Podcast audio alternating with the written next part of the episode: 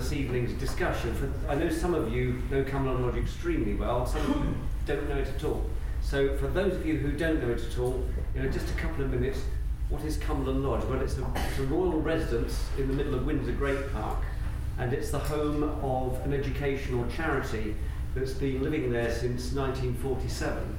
And essentially what we do is we bring people together to discuss tricky issues facing society. We specialise in bringing people from diverse backgrounds together and always with a strong uh, element of student representation in what we do. So that's what we've been up to. And uh, amongst the things we've been working on uh, of late is uh, difficult histories and positive identities. So we've been running a series uh, over the last year looking at issues of identity. And um, the idea of looking at difficult histories was very much uh, part of our thinking right from the outset because it's such an important uh, topic. What we're going to do this evening, in a minute, we're going to hear from uh, James Wallace, who is the author of the, our report, which brings together three events. So we start off with a conference, and uh, then we refine some of the conference findings in a consultation. Then we produce this report, and then we launch it. So that's what we're up to this evening. So we'll hear first of all from James, and then we're going to hear from our panel. It's very good to have with us three panelists. We have Martin Daunton, Emeritus Professor of Economic History at, uh, at the University of Cambridge. Obviously, higher education perspective is really very important indeed. Then we have Ellen McAdam, who's Director of the Birmingham Museum Trust. Again, as you, you read the report, you'll see museums come up frequently. It's really important uh, dimension uh, of history and public engagement. And then we'll have Nick uh, Dennis with us, who's Director of Studies at St Francis College, Letchworth, uh, an independent school. Nick also is a history teacher and a fellow of the School History Project. Obviously, children's education around history, again, really important aspect of all this. So without any more ado, I'm going to hand over to James and then we will crack on with it. Uh, good evening, uh, ladies and gentlemen. Uh, my thanks to all of you uh, for being here for this evening's report launch. Uh, and let me open just by uh, expressing my gratitude to Cumberland Lodge, and my thanks to Ed and to Jan and to Emily and to Helen for their input in fine tuning this report over recent months.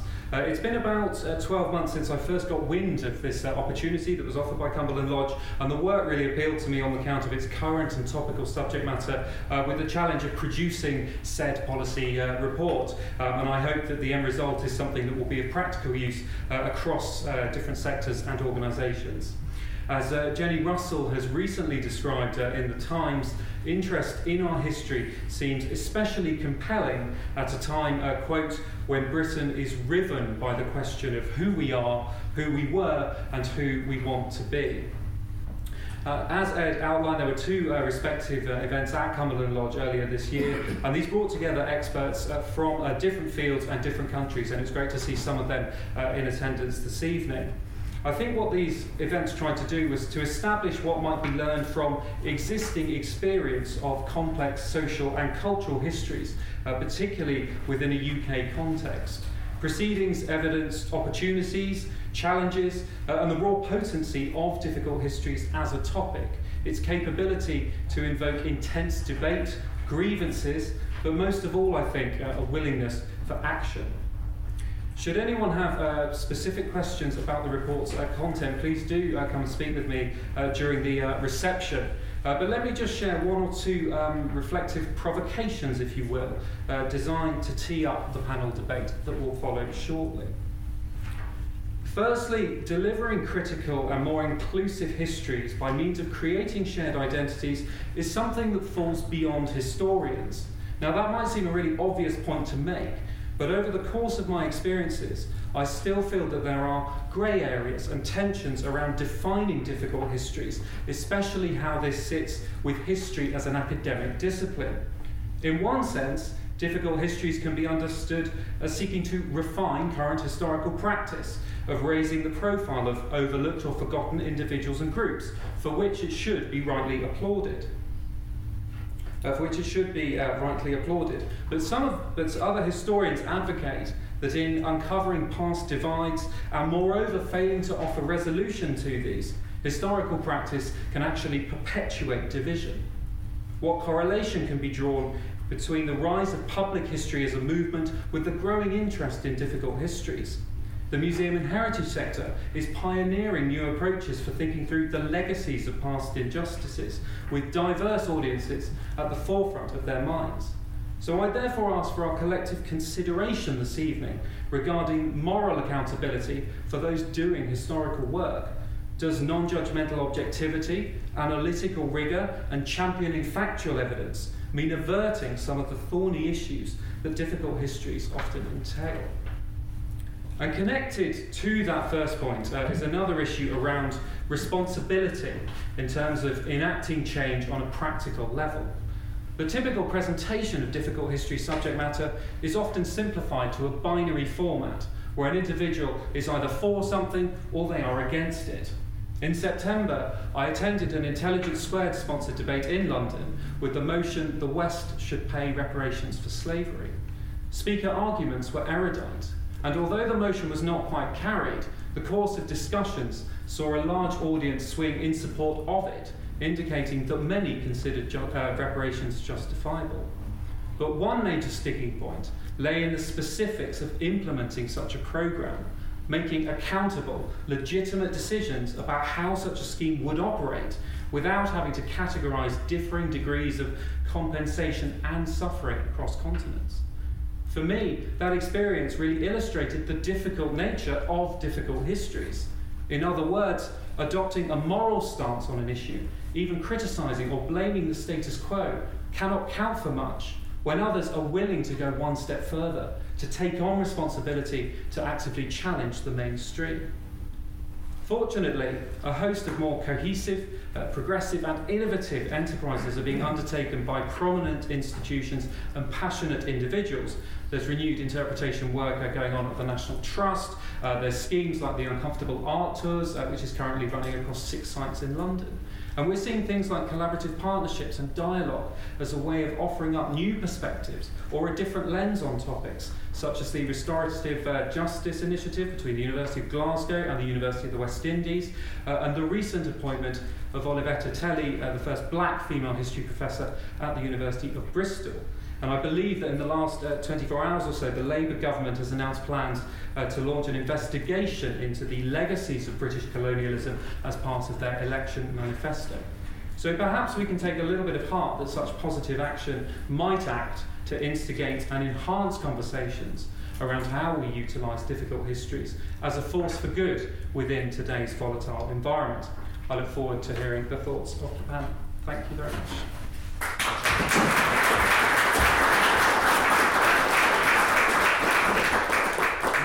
You've been involved in the whole journey of this, so it'd be really interesting to get your perspective. And you've jetted in from Melbourne to be with us this evening. Right, so if I fall asleep, apologies. but it's so exciting, I'm going to stay awake.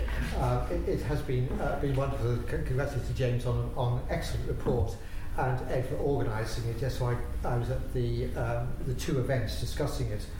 And I was asked if I would comment on, um, I'm not sure if you had even time to glance at this report, part one, section one. Does history matter? Well, as somebody who's been a professor of history for 40 years, it better had. Um, and I think what this shows is it, it, it does. Um, and basically, th- this section is about identity, community, shared purpose.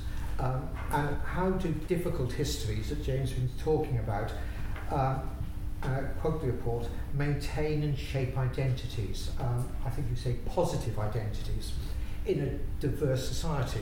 Well, that, that's the, the task this report has taken on. And I suppose at one of the um, sessions, we debated whether or not the word difficult was the right word to use. Because obviously, the opposite of difficult is smug, complacent, um, comfortable history, and no history should be that. So all history should be difficult.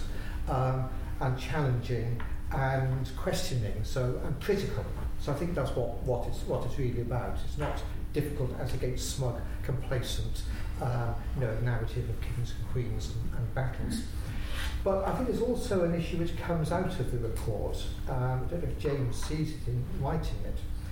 difficult history can itself be complacent. I think one, one way that came out in the discussion was that on the syllabus, school syllabus, the Holocaust is taught. And that can mean that the Holocaust is about how the Nazis were appalling in doing what they, what they did, and that we British were not like that, and that we were offering a sort of redemption. Um, it wasn't something that we did, and the monument or, or, or commemoration to be built by uh, the Victoria Tower by the Thames for House of Parliament is bringing that into our democratic space to show that actually we helped. Now, I think this is um, something we should actually make more difficult to not be complacent about. Uh, why, why do schools teach the Holocaust rather than genocide more widely as something which is uh, much more part of society?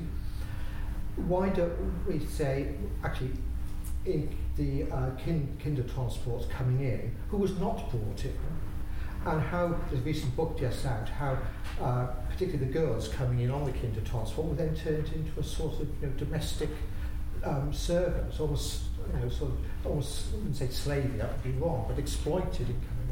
So it can be a bit un- that, that we should make that that story much more uncomfortable. Um, and should we then also start thinking about the use of the word Holocaust by some historians to describe things in British history. So some Irish historians refer to the Irish potato famine as a Holocaust. The title of Mike Davis's book um, on the El Nino famines the late 19th century, which killed millions of people within the British Empire, is the late Victorian Holocaust, or the Bengal famine in the Second World War. Now, is that right to do that? uh, because that wasn't a deliberately active act, arguably. Uh, I got a big debate over whether Stalin had a de- deliberate act in Ukraine or it was an unintended consequence of something else that he was doing. So I think we need to try and make sure that the difficult history we're teaching is not something which compla- is complacent and it's not about us. I would also say, this is my, my second, if like, paradox, that difficult history can also be easy. Um, in, in here we have some case studies which I talked about in, in the lecture I gave. Um, Colston statue in Bristol um, and Rhodes statue in Oxford. Now it's quite easy to paint both of those people as the binary divide that James talked about as being unpleasant people. Rhodes was a white supremacist, uh, Colston was um, a slave trader. Um, you could you could argue that there's very little uh, there which is other than a sort of black-white divide. But Let's think about some other people, how we then um, deal with their statues, their um, part within British history. I'm a commissioner of Historic England, so uh, one thing I have to have to do is decide is the statue of Rhodes to be you know, delisted? Is it Colston to be de delisted?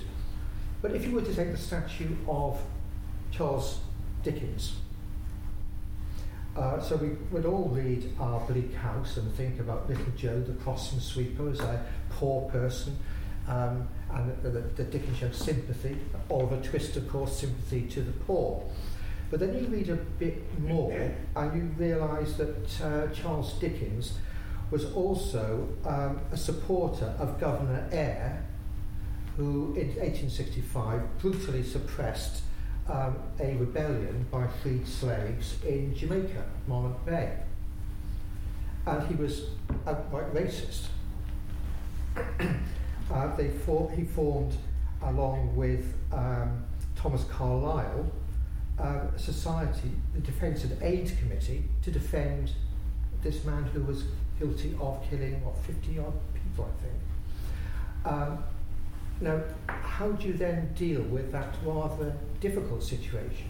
Thomas Carlyle was part of that group, and Thomas Carlyle also wrote a book in 1849 called Occasional Discourse on the Negro Question, 1849, which in the second edition he changed the word Negro, which in itself is not a pleasant word to have to say, to a word which, um, shall we say, Prince Andrew has recently got himself into trouble for uttering. Um, so Thomas Carlyle said that, oh, the freed blacks in um, the West Indies are living in luxury and idleness and gorging themselves on pumpkins. He actually did say that.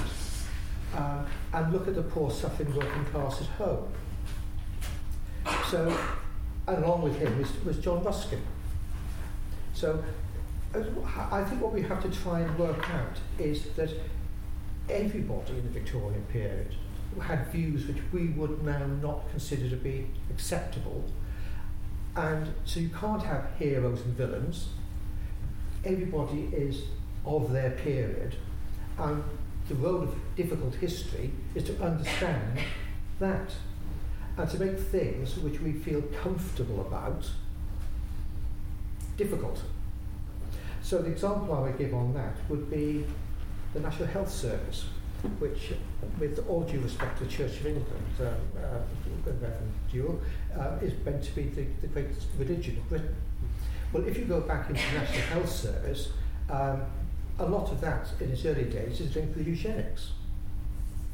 Uh, so William Beveridge, John Maynard Keynes, uh, many, many others were eugenicists. And one of the debates that we had um, at the conference was whether or not the, uh, the name of the lecture theatre at University College London, Francis Galton Lecture Theatre, the great founder of uh, for eugenics, should be renamed. Well, then you see you have this whole issue about well, eugenics permeates things that we now find commendable. and how do we handle that?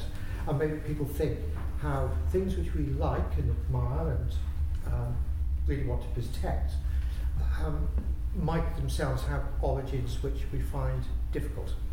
So we've got to make sure that these difficulties run through everything that we, we study. It's not put into some separate box called, you know, there'll be difficult things.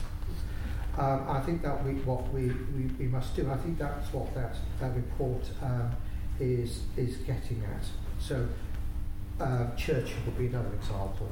Standing alone, all the stuff you get now about the, um, by some Brexiteers, shall we say, uh, but also remembering that he was explicitly racist at the time of the, the Bengal uh, famine.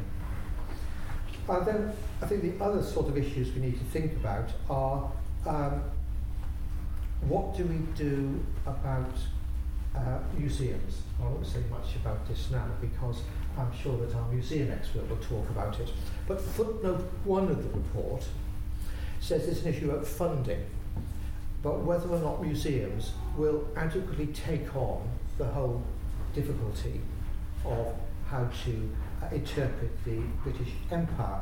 And it refers to the museum which was in Bristol and then was closed down, uh, the, the, the uh, Bristol Museum of um, uh, Commonwealth and Empire. and the report says that national museums are increasingly not in a position to take risks.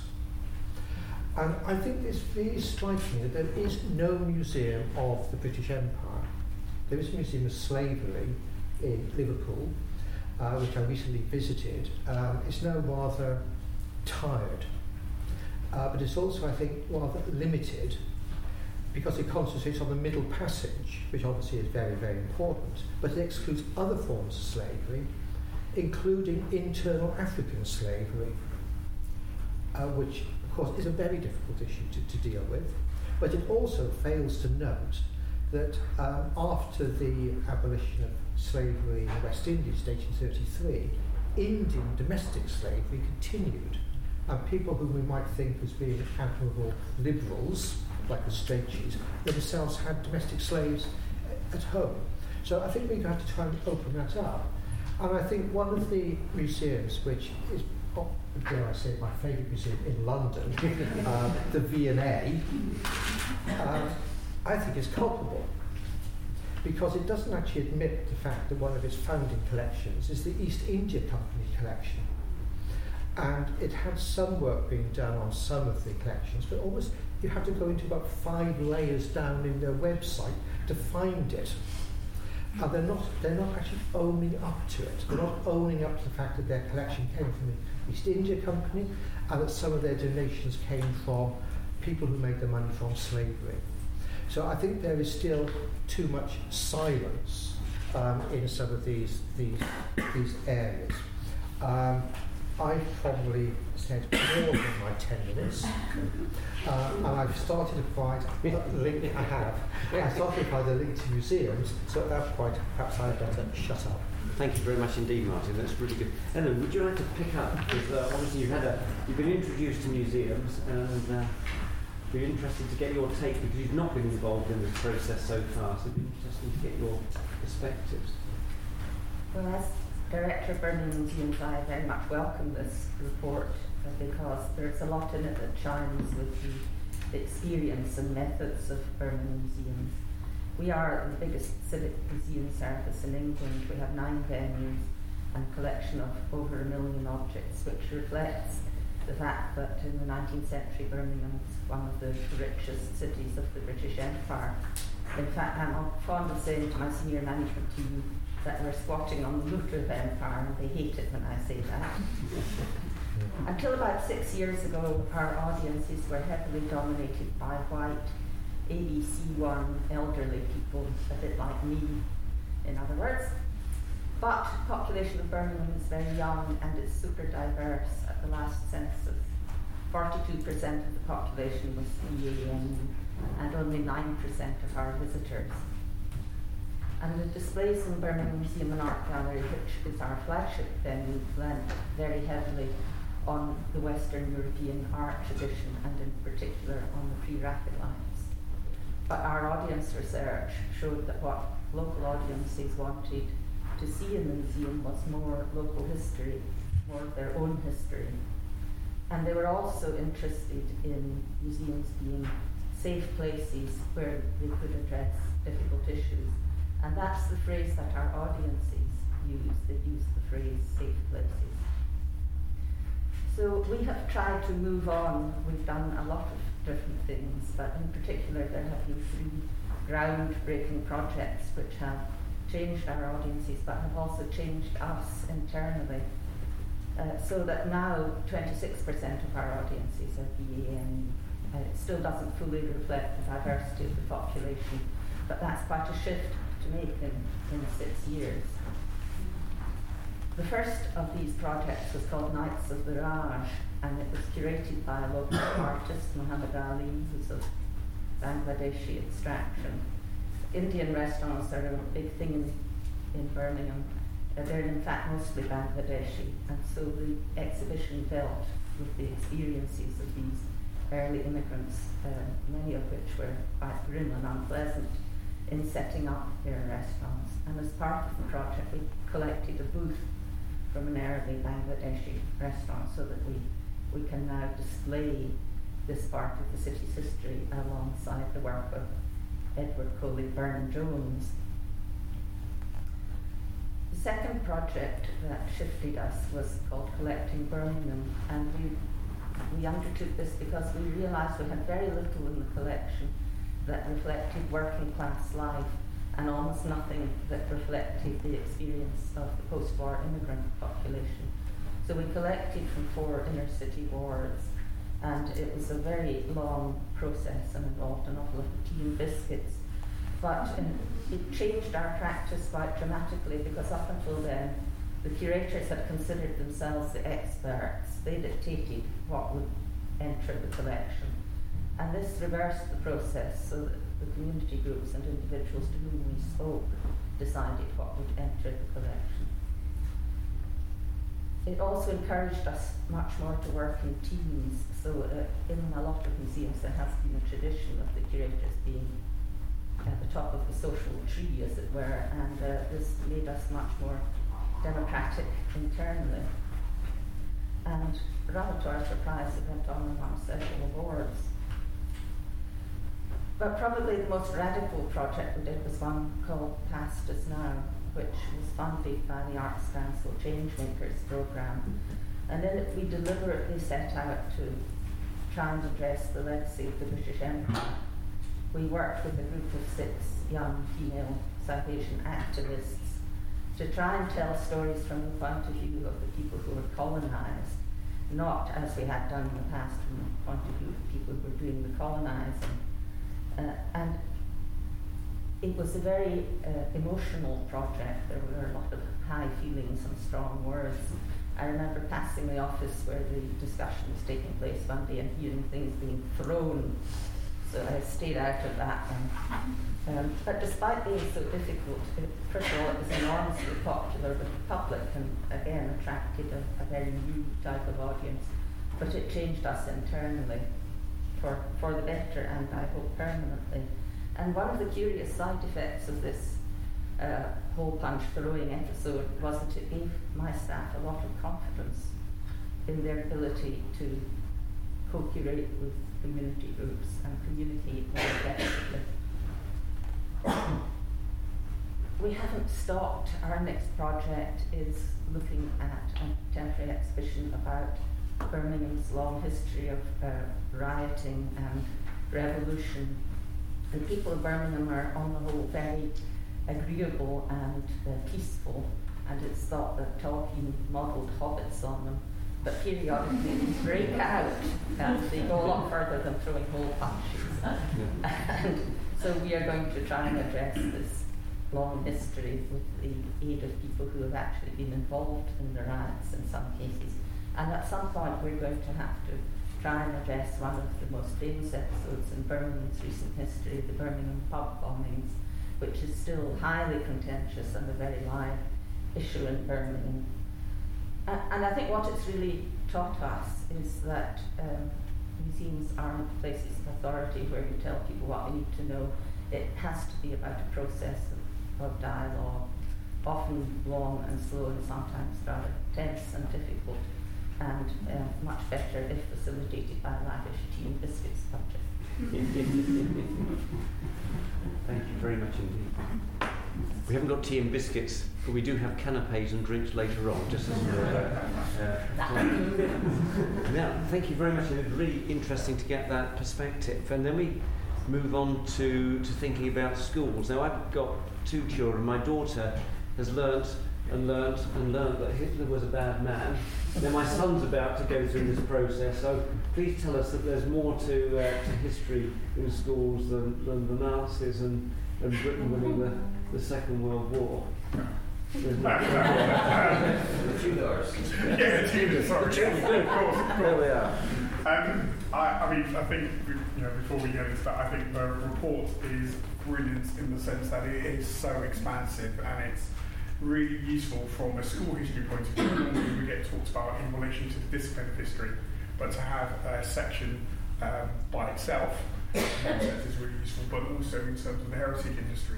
And I'm going to make a, a you know, of course I would do this, I'm a teacher, and make a special play in terms of uh, the importance of, of schools. Um, we are the locus point, really, for universities and also for um, museums our students come to see us and bringing their, their diverse backgrounds, their different views, their different stories, and they expect to hear different stories around a variety of things. And one of the things I think was really interesting to me reading the report was you know, this idea of trust. That is absolutely central to what happens in schools. Um, and I think this is where schools can do an amazing job in terms of tackling some of these really difficult questions in a space, not necessarily a safe space, um, but where it is uncomfortable, but they are used to being uncomfortable in lessons. Um, and you know, it depends on particular students you ask. If you ask them if their history is difficult, if you ask my year eight on Friday uh, last two periods, they would say yes because we want to go home. Um, if you ask my other students during the rest of the week, they would say yes because we get to think and ask difficult questions. And I just want to pick up a couple of issues um, just that Martin raised around um, genocide and talking about difficult histories. Um, there has been, there is quite sophisticated discussion in the history teaching community around um, some of these issues. Um, but it's, you know, the phrase, you know, the future is not equally distributed, it's those ideas are not equally distributed as well. But there is really rich theorising um, within the Journal for History Teaching from the Historical Association talking about these things. And normally at the school's history project conference every year, there is normally some particular issue um, around that. And I want to make a pitch um, uh, from my wife, who's an academic. Um, I have taught um, Nazi Germany for a number of years. Um, I studied it at school, I studied it at university, um, but it was only this year that I came across the story of the midwife of Auschwitz, um, who was uh, a Polish prisoner there, and she actually uh, delivered, I can't remember how many babies during that time. Now, my mind was completely blown by this idea that there was a midwife in Auschwitz. And then I thought, let me go and have a look at my history books that I have to see if it's actually mentioned there. It's not. Um, and the reason why my wife is looking at this is because she's doing research on difficult births and midwives and very um, uh, sicknesses related to um, or illnesses related to pregnancy. But that's not the normal part of the normal historical discourse. So I think there's a really interesting disconnect around that when we talk about history, talking about difficult things. There are elements which aren't within the normal kind of discourse or what you might study at university as well but I'll come back to some of those other issues. Um, I think one of the key things for me from reading reports is about subject knowledge um, and linking to what is taught at universities, but also um, the training that um, teachers get at university um, or at um, particular school institutions, because just to make sure everyone understands, teacher training now can happen in a variety of places. Um, and not a lot of that is actually spent teaching or, or actually getting to grips with difficult topics, so to speak. Um, so I did lots of kind of early modern, modern history, but doing some medieval stuff from my year sevens when I first started teaching was completely alien to me, and then I had to learn um, and use that. But I think there's a real, real opportunity, and I think the report highlights this, to actually work with a variety of institutions to build capacity and but to make it very sensible. And for the academics in the room, um, I know the Research Excellence Framework has an element um, of um, public engagement. I think that please make sure you do that and come to work with schools um, and actually produce and help us produce some materials because we really do need that. And if I can also uh, push for the idea of open educational resources, we're actually getting use or getting having writing access. Um, it is very difficult to keep on top of the historical debate if you don't have access to journals, um, which teachers do not have, or some actual some of the latest research that that's happening, and it's it makes it very difficult for us to actually really engage in some of these difficult issues. But that's um, one particular thing. Um, one of the other problems in terms of subject knowledge is also to do with textbooks. Um, and that they are written by um, teachers in some cases, but if they don't have the knowledge, textbooks are very, very limited um, in what's actually being produced, and that there is the danger of presenting a single narrative or a single story around a particular issues. Um, and there's some really interesting work um, where people are taking um, different views. The SAP, um, we've produced some books where the um, authors have actually talked about their views of things, and why they've chosen particular stories, and I think that really revealed the process. Um, and I think one of my favourite museums um, that's actually done that is the Whipple Museum at Cambridge, the Science Museum, where they've had exhibitions where they've actually said why they've chosen particular objects. Um, and I thought that was really fascinating to see um, that as an example. Um, but the other thing that I think also in terms of subject knowledge is also lack of confidence. Um, when I was speaking to uh, a teaching colleague um, who teaches at another school in London, and um, she was saying that she just feels such a burden to get it absolutely right.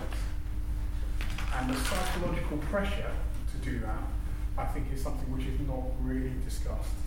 So it's not just the subject content, but making sure you feel confident. And Rebecca Harris, um, who's based at Reading, um, has done lots of interesting work around subject teachers or, or teachers of history not feeling confident to have uh, to have these kinds of discussions um, but when we do, we can do some really, really great work.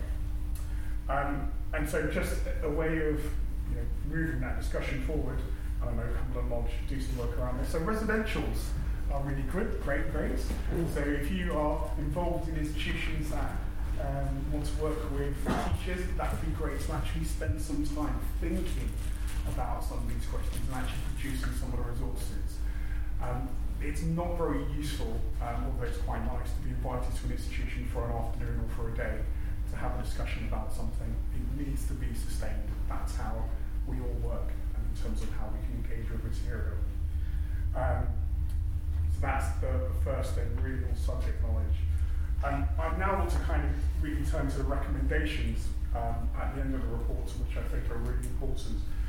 Um, and it, one of the questions, and I think this is what Cumberland Lodge does, is engage with young people. So there's some really good groups, um, like the Young Historians Project, which are doing some excellent work. And these are A-level students who are really t- tackling these types of issues. And I think, you know, if there was a way that we could facilitate discussions in places like here, um, working with schools and other institutions as well, that will allow us to move uh, a lot you know, forward rather than just listening to people in my bracket above and uh, quite a, a lot below in terms of some of the uh, age of the teachers. Um, the second thing is partnerships, uh, and I've alluded to this already. Um, this is vitally important.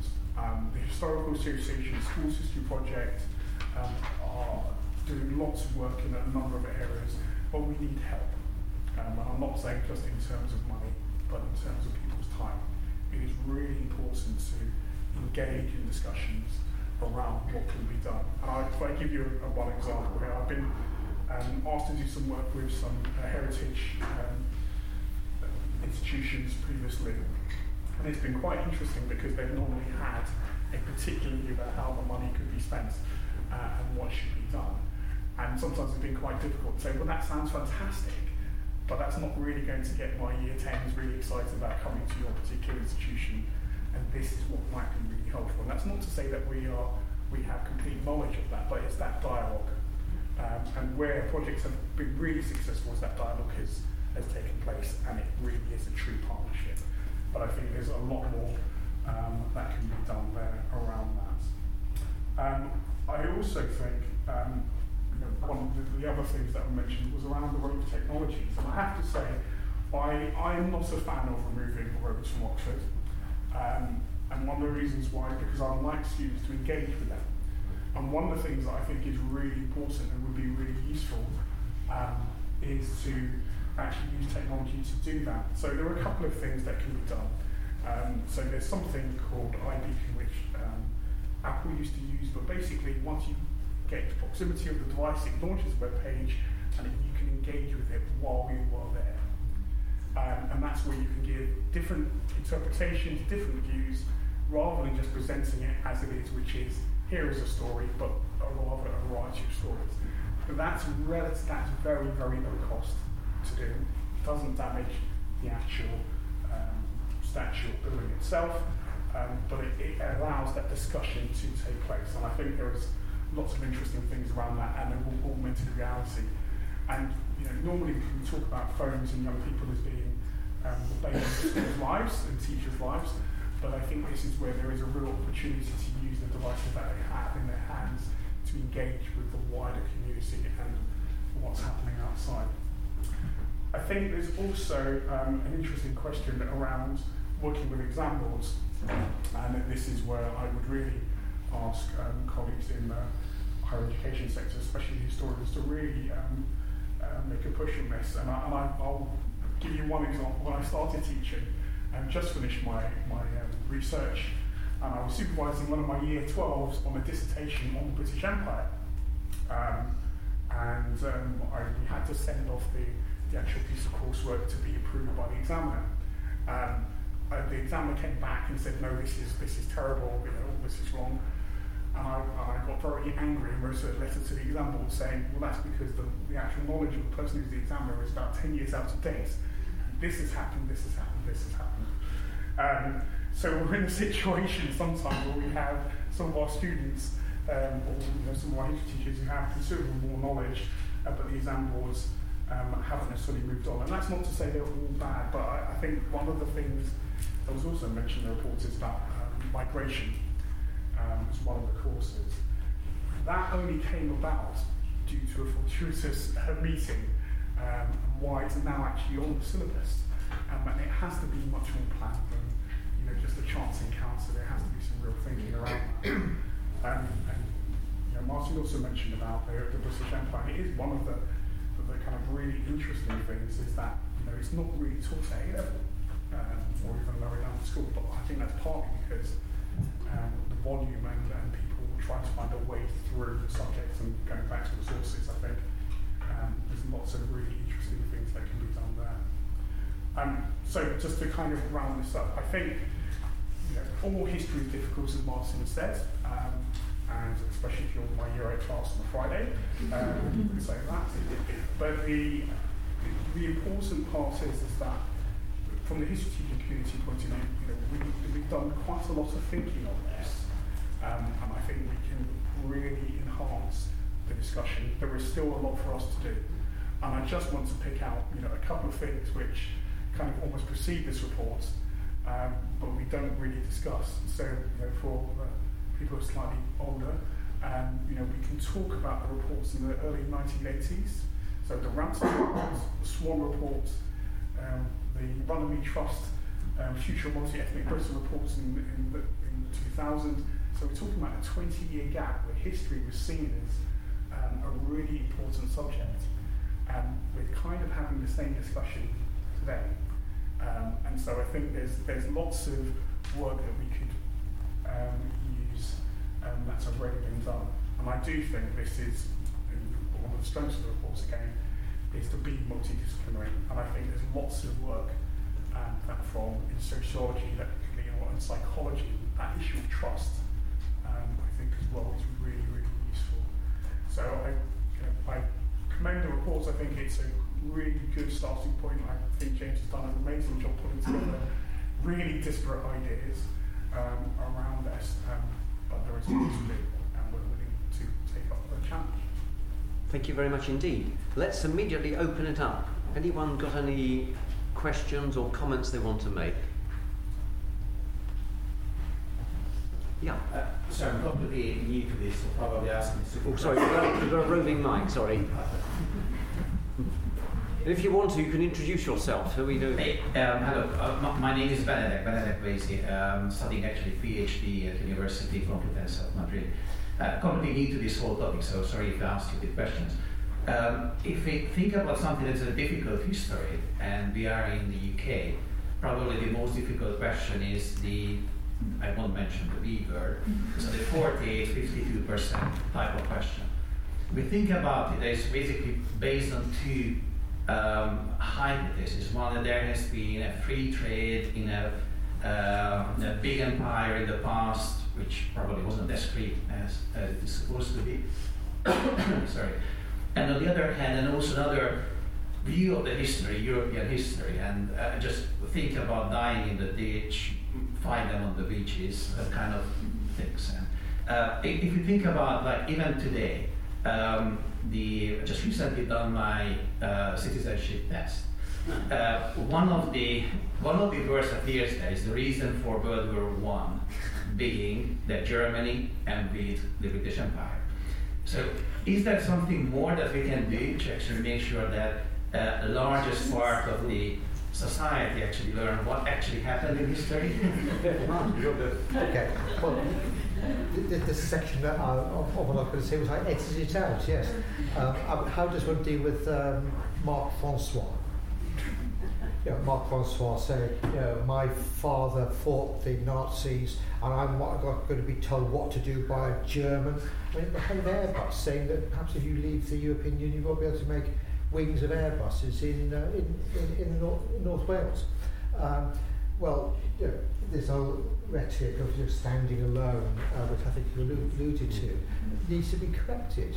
Britain didn't stand alone, it had the biggest empire in the world behind it, and perhaps you know, certain ways which I mentioned Bengal found where Churchill thought that maintaining the food ration in Britain was, was more important than several million people dying. We, ha- we have to insert, we have to insert, um, insert that. Uh, um, I, the reason I was in Melbourne, I was giving lectures there on World Trade Organization rules. The, the, our, our political masters don't seem to understand what the World Trade Organization is how it was set up and, and how, how it functions. So next week I have to go and give a talk on that to the Department of International Trade. Um, there's a, there's a, you know, the fact that they're asking me now, I've got to tell what is a trade deal? you, you just, just made it, it beggars, beggars belief. I was going to throw back to you though, Franco um, because there's just been a huge debate, hasn't there, in Spain. My understanding is, correct me if I'm wrong, that all images relating to the Franco era had to be removed, and now the body of Franco has been has been been removed. Um, is that the right thing to do? Like like Rhodes, uh, we had a big debate in the in the conference about what Margot Finn called erasure taking things down or erudition, explaining. Now, I'm on the side, I think, of erudition. I think, think you are, and, and exactly what you just talked about, rather than airbrushing things out so one forgets them.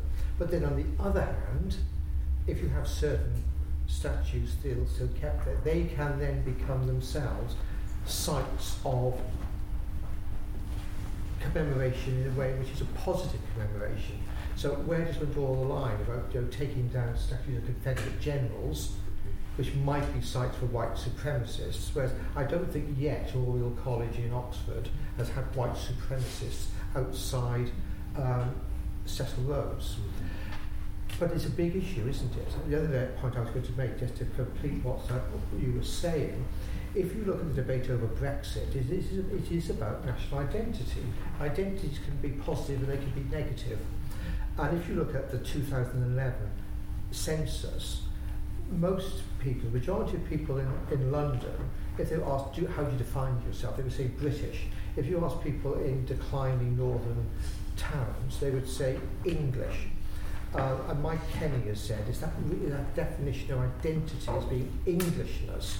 Um, lies behind uh, some of the uh, questions about uh, Brexit. Now, we've got a very difficult not to be patronising smug um, cosmopolitan liberals from the south of England, saying you've got it wrong. Um, got to, got to try to think about how, how does one think through these, these different definitions of, of um, Englishness. So speaking as a Welshman, uh, I, I could possibly comment. Cool. Helen, either of you want to respond? Uh, uh I'm happy to. Sorry, I mean it's really um, so. Um, one of our history education colleagues, Arthur Chapman at Institute of Education, um, has been looking at the citizenship test. Mm. Um, and um, there's been some really interesting things because as history teachers, we looked at it and thought, this makes no sense to us. Um, and um, I think there's an article coming out about that, so um, it is interesting. You know, and this is one of the things I, I think is really important in terms of teacher training. We, and Michael Riley is in the room, um, you know, we're looking at inquiry questions and making sure we ask really good questions. I'm not sure that the citizenship has been designed, test has been designed in the same way. um, so, uh, you know, I, I cannot speak in terms of that, but I, I, what I would say is um, in the examples of history teaching that I have seen in a variety of schools, that it is very, very complex. Um, but, but we seem to have, uh, almost as Gilroy mentioned in his book, um, this kind of melancholia, this, this, this kind of longing for when Britain was amazing and great. Yeah. Um, and you know, we, we, we haven't separated that really, and I think that's part of the whole discussion around the big word, um, if I can say that, but it's, it's dismantling that, and that, I think that's one of the issues at school level we find difficult because um, limited curriculum time, which is also mentioned in the report. But I don't think there are enough tools for us at the moment that we can really use to tackle that issue um, because it is difficult. Where I would say those issues are tackled is not in history, but in English, for example. So you read a wide variety of texts from around the world which do talk about colonialism. I remember reading things fall apart by Achebe when I was at school.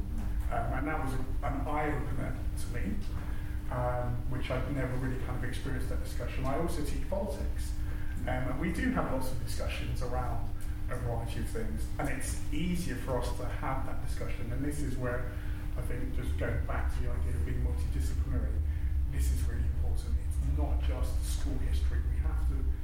We have to leverage or use some of the other tools that we have within that already exist within schools and other disciplines too.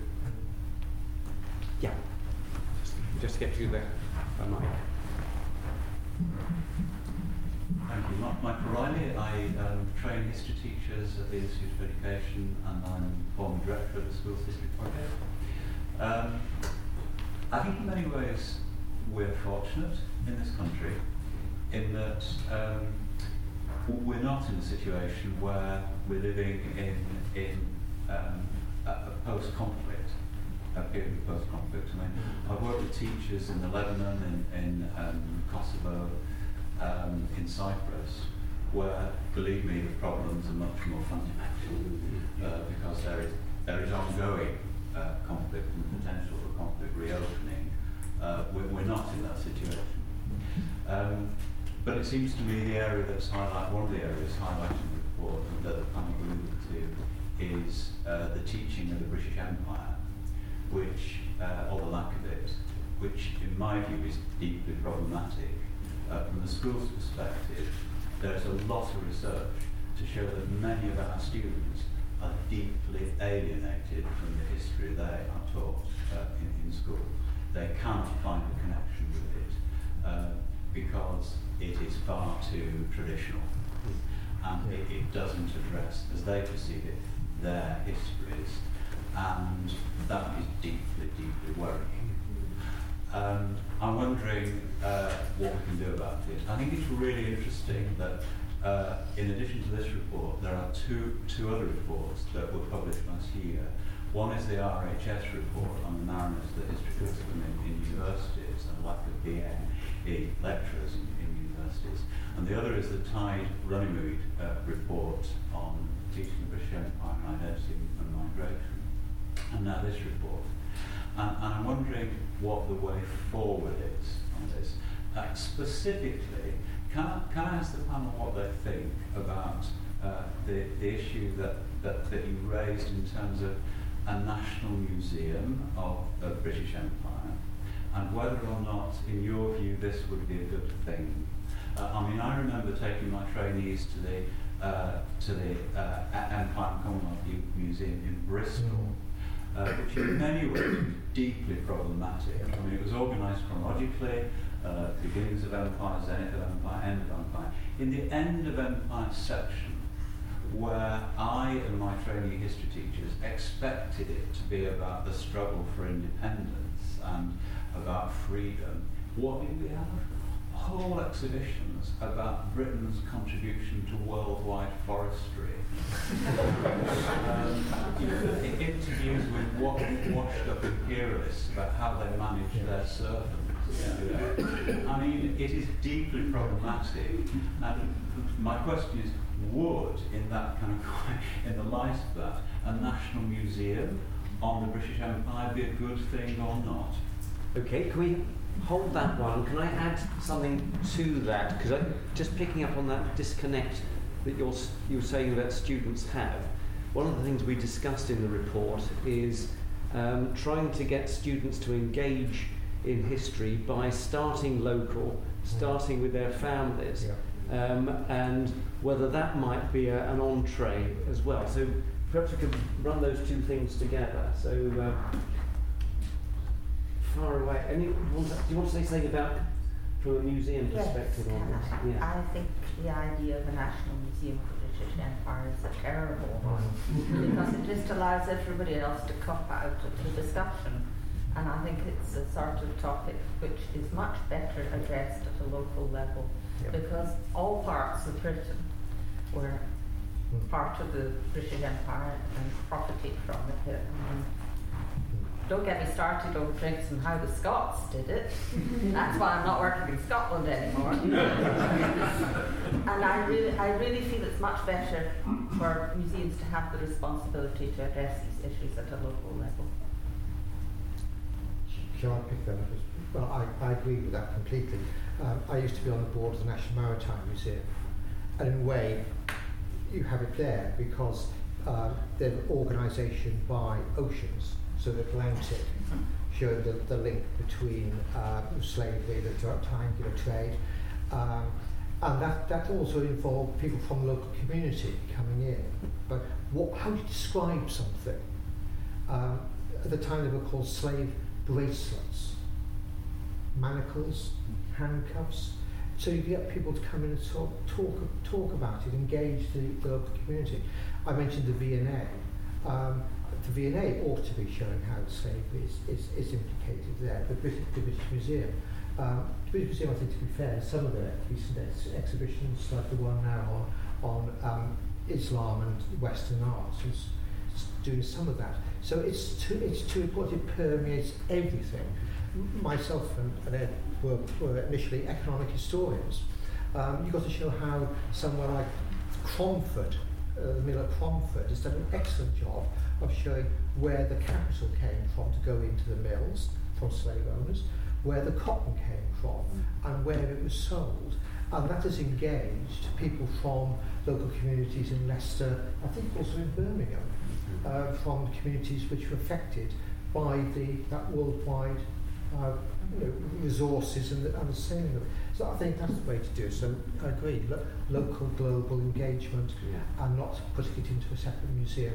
Which will be a nightmare in terms of the, uh, the interpretation that you refer to. You, you've got to get, you've got to engage kids and you've got to make them interested. What, what would make them really Well, I, I think as, as Michael said, um, like when I taught in Wales, I taught in Swansea, and one of the things when we were looking um, at um, slavery, and slave trade, um, was looking at how the Welsh still members were involved in that. Mm -hmm. And I mean, immediately then they were like, oh my word, so it was just down the road.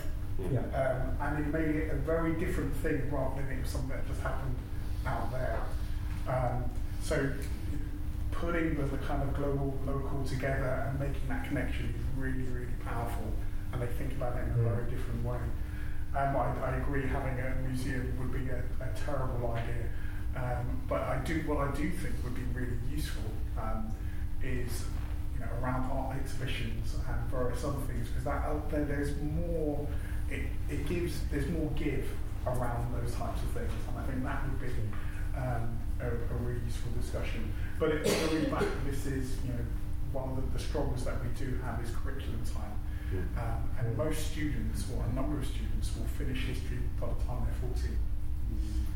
Um, and that's the issue. So, you know, if most history teachers will have maybe one or two, if you're really lucky, two hours a week, um, but one hour a week to go from 1066 traditionally, uh, possibly up to the 20th century. Um, and so there's one of the reasons why they may do it chronologically. Um, but there are also there are history teachers, and um, this will be something that will be discussed at the school project but they have completely rewritten their curriculum to actually engage with um, some of the the kind of traditional ideas, but also looking at from the point of students as well. Um, so, but it's this is you know it does happen, but it's making sure it's available to everybody. We have time for one more question, and I'm. I'm let's let's take it as a pair. Could we go? Let's take them as a three. one, two, three. Okay, then we'll we'll round it off. And short, sharp response? Um, okay, um, mine's, I suppose, in a way, an addendum. So um, I'm Andy Payne, I'm the head of education at the National Archives, and I would just uh, sort of make a plea that um, for the role of archives in enabling uh, discussions around difficult histories, uh, there's two and a half thousand public archives in the UK um, that can provide fantastic raw material for uh, students and teachers and academics to, to work with um, and you know would absolutely embrace uh, schools to, to work with them. Um, and uh, the, the final point around that is that that material can be a great inspiration for creative responses as well. And I think working with um, creative practitioners and artists, filmmakers, um, creative writers and so on can uh, really enable students to, to work with some of these difficult subjects. Thank you. Um, Hi, I'm Katie Markham from Newcastle University. Um, my question's around funding. Um, we know that difficult history, talking about it, takes time to do it well, takes money to put on exhibitions, to deal with this stuff takes money. and we're also in a period of acute funding crisis for a lot of our public services. How do we continue to have these conversations around difficult histories with school children? How do we continue to do that work in museums when we're facing that kind of level of budget? Okay, so archives, funding issues. And positive identities. Um, my name is Ben O'Gowan. I'm teaching queer history at Goldsmiths. And um, I heard many interesting things about difficult histories, but I was wondering about the second term, positive identities. You also talked about inclusivity. So is a positive identity a non-exclusive identity, and what would that be? I have kind of, uh, I would just like to for you to share your thoughts on that term as well, on positive identities and what that could be and why it is important and how those would emerge or be fabricated. Thank you. Thank you. Who'd like to should we just pick up on role of archives? Anyone want to add anything to what was said? Here, yeah. yeah. that's that's really helpful in a positive way. and then, okay, so funding. How do we deal with the funding? Well, funding is a problem. I don't know how we continue. I think an awful lot of this country's regional museums are kept aloft by faith alone at the moment. And uh, if it, this continues for many more years, uh, they will fall to the ground and sickening crash. I think it's very disappointing that there isn't more investment in the work of the regional museums in particular, because what they're doing is working with the population, the long-suffering taxpayers of the United Kingdom to give them their own histories and their own senses of identity. What we focus on in Birmingham a lot is placemaking, uh, so that we look at the history of the city, multiple histories of the city, so that people can feel part of um, sorry, just on funding, I would say there is an opportunity, I think, to actually merge a number of activities, especially from school and uh, a higher education point of view. So widening participation, outreach, all these things already happen, uh, but they normally happen in different silos. And I think if you actually got the widening participation office working with the outreach office, along with some of the academics who are working in particular areas there, so they could come in for the day and you do different things around that, then you know that would actually cover off a, a number of issues as well. Final comments on identity. Anyone like to? Shall I? How, how many minutes are there? like. Uh, I thought I, I slightly alluded uh, to it in the way in which identities are are shifting. I talked about English identity coming through. On Mike Kenny, a very interesting book on that. So it's one of the striking changes of the last you know, 100 years whatever, the sense of about becoming English. And I think that some of that goes back to your question you're asking about the, the B word and, and how that's mm. being, being viewed. When the Secretary of State for Northern Ireland, Karen Bradley, when appointment said, I didn't realise that people in Northern Ireland voted on sectarian lines. Um, that's, I think, a, a rather striking comment. Uh, now, do you view identity of being you know, a unionist or a nationalist in Northern Ireland as positive or negative? Uh, and these things are difficult. But what, where does one draw it? Uh, nationalism. Well, ethnic nationalism might not be as good as civic nationalism. So I think those are the sorts of issues that one has to try and, and talk about in schools and, and university. I think the recent book by Frederick Cooper on citizenship, going back to your citizenship test, is very interesting about how different countries define citizenship. And then we go back to the empire and the way in which some imperialists in the 19th century went back to the Pax Romanum. You know, everybody who was a citizen of the British Empire has equal rights within the British Empire. Well, Windrush. You know, so I think that we need to we need to take that issue about identity and how it's defined over time by different people and problematise it. I think I, what I would say from a school's point of view, um, we're required to teach British values and uh, British identity, um, whatever that may be, which is always hilarious, um, especially what's going on uh, in politics, and my students normally come to me and say, "Is this British values, sir, about what's happening at the moment?" and I normally just go, "I can't really say anything. This is what we're doing today." Um, so, you know, we do tackle these issues, and this is where I think you know schools are really important in, in having that trust uh, with the students and allowing us to pick apart and actually combine things in a way which would be incredibly difficult outside because we say that we are a community, regardless of where you are. It's bringing all these different people together. Um, so we, we do, it's, it's a constant negotiation, um, you know, as well as all the other things that teachers have to do. And it, it is, you know, it can be incredibly difficult work um, at the sharp ends. And sometimes it's very easy where I can do a lovely assembly and go, tick, I've done my British values um, for today. So, but it is something which I think is a positive way of engaging with whatever that identity is. And it does happen, but it is difficult. We need to come to an end. Oh, sorry, you want to say something urgently? Urgent. Urgently. Okay. You're, this is definitely the final Uh, word. Because we have. Large, I don't know much about. Um, sorry, my name is Kirsty and I'm a fellow of the Young Foundation. Um, I don't know much about Cumberland Lodge, but from what I've read this evening, couldn't Cumberland Lodge persuade whichever government or hung parliament gets in that one of the points about communities is pouring money into difficult histories? It seems to me that any government is going to have to face the fact that we're a divided nation. And why not make the funding case for more money spent on difficult histories?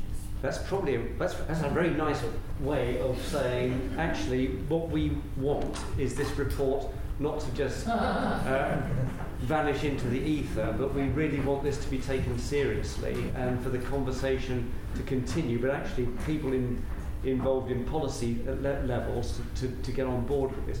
So we will make sure this is disseminated as widely as possible, but also targeted at key people, and that will include uh, whoever ends up uh, in government. Um, we did say the Labour government earlier on. Was, uh, you know, not sure that was a slip of the tongue but anyway. And, um, but anyway, the, the important thing, if, if you have ways and means of getting uh, this or the electronic version into the hands of people that have influence on these issues, then please, please, please help us to do that. We need, sorry, we really need to come to a close. Um, is, it, is it desperate? Go, go for it. If we had a meeting for you in the House of Lords, could you guarantee that people would know about it and would come? We could get a lot of interest from inside. If we want an audience, we want people to come and talk about it. Well, there we are. That's an offer you can't refuse, isn't it? So we will, we will have a meeting in the House of Lords, courtesy of Baroness Nicholson, and uh, we will make sure that those that need to hear it will hear it. So thank you. Now, would you join me in thanking our panellists and my colleagues who put us on this evening?